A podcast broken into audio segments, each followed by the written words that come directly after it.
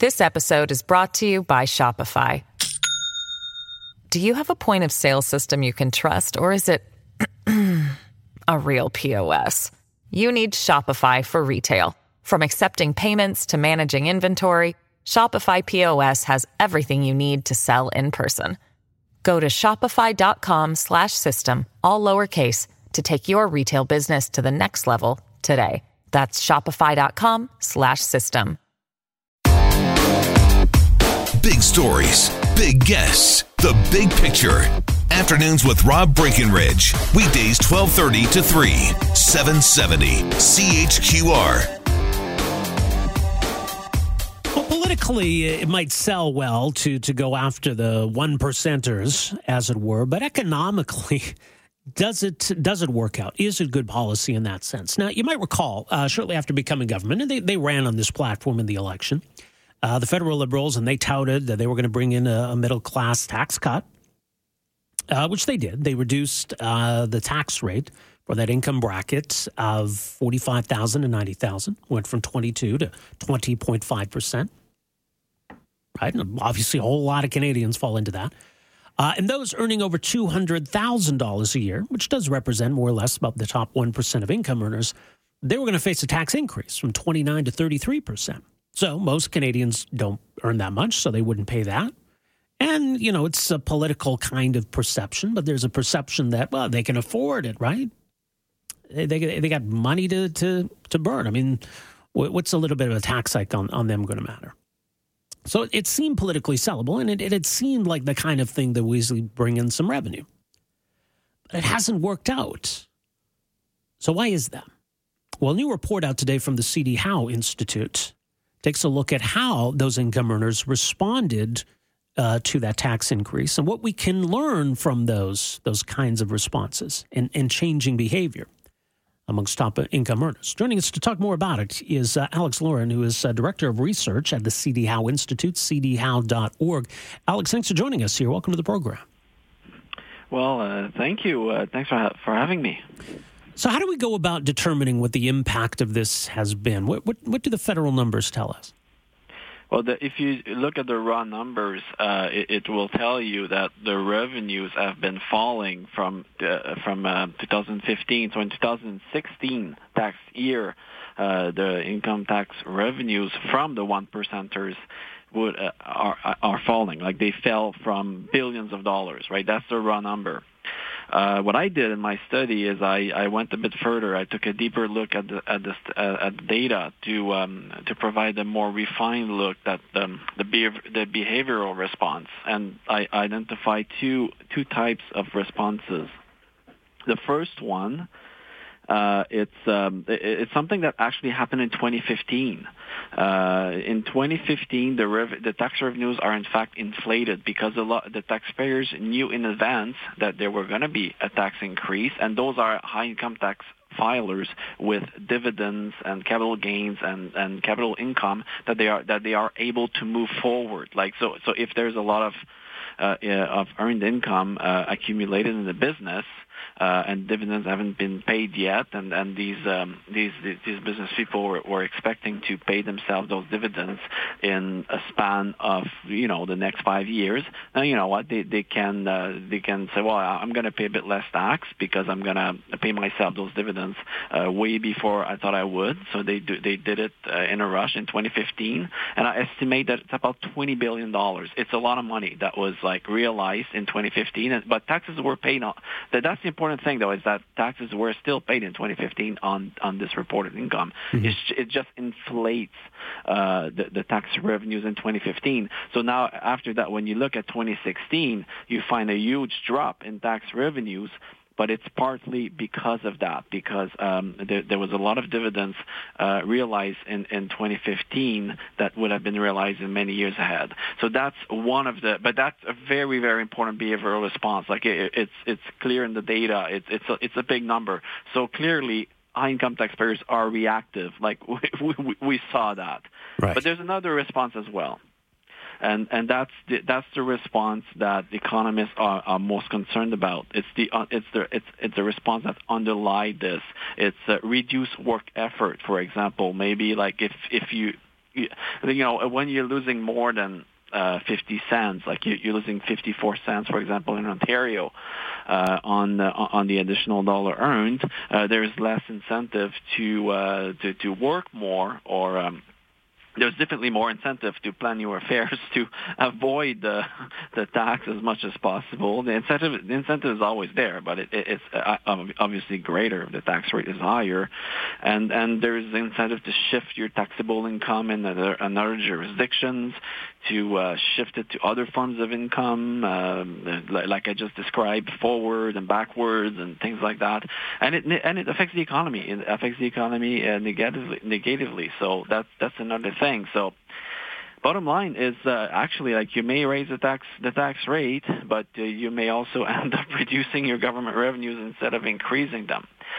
So that's you know the background, and uh, so I, I in, in, my paper I separate those two types of behavioral responses, and I, I find that the underlying behavioral response is the one that's that's more concerning for the economy, uh, was actually quite strong, but it, it was it was um, it, was in line with. Um, and that's a preliminary estimate, by the way. It, mm-hmm. it was it was in line with uh, what we would have expected from the literature, actually, and, and the literature says that this response is quite strong at, at the one percent level of the top the top tax filer, top income tax filer level, and uh, but and, and the federal government actually did rake in some revenues. They would have raked in some revenues uh, leaving out like that first behavioral response that I described where people were moving uh, income forward. If you leave that out, they would have um, generated some revenues, like about a billion, not the three billion they wanted, but you know, a billion out of three, which is which still which is still something. Yeah. Uh, this episode is brought to you by Shopify. Do you have a point of sale system you can trust, or is it a real POS? You need Shopify for retail. From accepting payments to managing inventory, Shopify POS has everything you need to sell in person. Go to shopify.com/system all lowercase to take your retail business to the next level today. That's shopify.com/system. Families have a lot going on. Let OLLY help manage the mental load with new cognitive help supplements for everyone four and up, like delicious Lolly Focus Pops or Lolly Mellow Pops for kids. And for parents, try three new Brainy Chews to help you focus, chill out, or get energized. Find these cognitive health buddies for the whole fam at olly.com. That's O L L Y.com. These statements have not been evaluated by the Food and Drug Administration. This product is not intended to diagnose, treat, cure, or prevent any disease.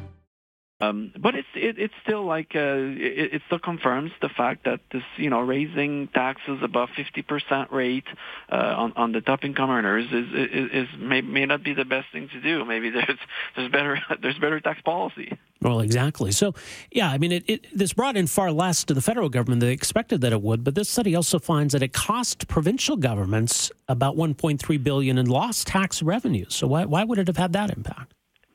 Exactly. This is very important. It's it's important to realize that because like it, there's not that many personal income tax uh, policy that affects the tax base as much. It affects the the, the tax base is the taxable income, right? And it, affects the taxable income a lot at, at the high uh, at, at the high ta- high earner level First, because they have a lot of income and they pay a lot of tax, but and they have this capacity to to move their income around. But when the taxable income base, um, uh, you know, is reduced, the provinces don't get the, the benefit from the higher rate, right? They, it's the federal government who gets that benefit. So they have no benefit from the higher rate, but you know, they, share the same tax base. So they have a reduced amount of tax revenues themselves, and the re, uh, and the the amount of tax revenues that they get less is taxed at a higher rate. So it's very expensive. So it's it's it's actually expensive for for the other uh, the other level of government when one when one of the one of the government, whether a province or the federal government, uh, raise uh, raises its top tax rate. So it's it's the, the, we call that the vertical externality, and it's it, it's actually quite bad. Like if, if the federal government would do would reverse uh, its increases of the top top tax rate, right? If it would revert it to what it was before, let's say 29 percent, yes, it would cost some money federally, but the provinces would benefit from that if if the taxable income basis increases. So it's it, it's in a way like it's it would be a good policy because provinces need the money. Well, for, for Canada, and we've talked a lot about competitiveness lately, and, and so this this comes in, into the equation here because we, we don't exist in a vacuum. We, we just had our neighbors to the south uh, introduce some some tax reform that's going to have an impact on Canada. We've got our other OECD competitors. This study points out that Canada's top combined federal provincial income tax rate is amongst the highest in the OECD. Yes, it is.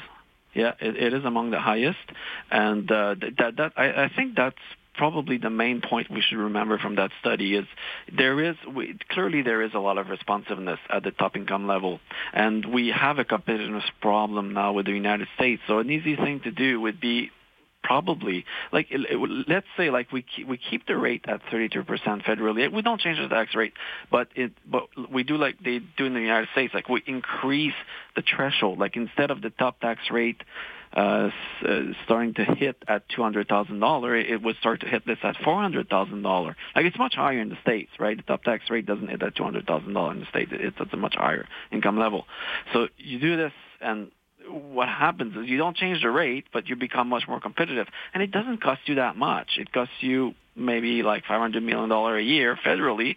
But again, provinces benefit. There'll be, there'll be revenues for the provinces because the taxable uh, base increases a bit. And doesn't need, it doesn't need to increase by that much to get a lot of revenues for the provinces because, again, those are the incomes that are the most taxed. So it, it becomes good for competitiveness and it, it also becomes good for provinces. So two, desir- desirable policy objectives. Well, and uh, if nothing else, it's it's a warning, right? Or it should be a warning that you know where it might be good politics to say tax the rich or let's make them pay their fair share. That in the real world there are there are consequences and unintended consequences of that kind of an approach. They are, but in fairness, like we also should, we also also should mention like the the, the federal government uh, like the, the government itself, like the, the, the, the, in 2015, like w- w- when the Liberal uh, ran their platform, like they didn't really consider that behavioral response. But afterwards, uh, after they were elected, when when the when the the Finance Canada came out with their own estimate, they they had quite a sizable uh, behavioral response in their estimate of the revenue. So they knew about that, and uh, but what they did is they they devoted much more millions of dollars, like hundreds of millions of dollars, to the CRA to uh, to fight tax avoidance, right? And if you can fight it and it works, then that's also a good approach, right? Because people cannot react because you know, like you've you've given more resources to CRA. I, I'm just I'm just skeptical. I'm, I'm skeptical that there's there's a lot that can be there's a lot more revenues that can be had by uh, increasing our anti-avoidance enforcement by the CRA. It's already pretty strong the way it is. Like how much more revenues can we get for the for the for the hundreds of millions of dollars we're, we're investing in this. But you know, like in, in, in fairness, maybe it will work, and and maybe like these revenues will will materialize eventually. So that's that's something to consider too. Like maybe I'm wrong and they're right. Like it, at this point, we don't really know. Yeah. But um, but but yeah, it, it, it's everything seems to indicate there there is uh, there was a, a large uh, behavioral response, and um, it seems it, it seems to me that it, it you know exceeding uh, let's say a 50% like uh, top tax rate. Like if, if, if your if your tax rate is greater than fifty percent, uh, it may be too much. You know, like even psychologically, right? Like it's kind of a barrier. Like you're losing more than half of what you earn to the government. Uh, it may become a barrier. Like it's it, a lot have been said around that too. Like there's a psychology around a top tax rate that exceeds 50%. I know in Alberta, the, uh, Alberta, the top tax rate is 48% right now. It's, it's quite close to 50. It doesn't exceed it. But it, it does in Ontario. It does in Quebec and many other provinces. So. Well, much more at uh, cdhowe.org. Alex, thanks so much for joining us here this afternoon. Appreciate it. My pleasure. Take care. That is uh, Alex Laurin, Director of uh, Research at the CD Howe Institute, cdhowe.org. Afternoons with Rob Breckenridge, starting at 1230 on News Talk 770 Calgary.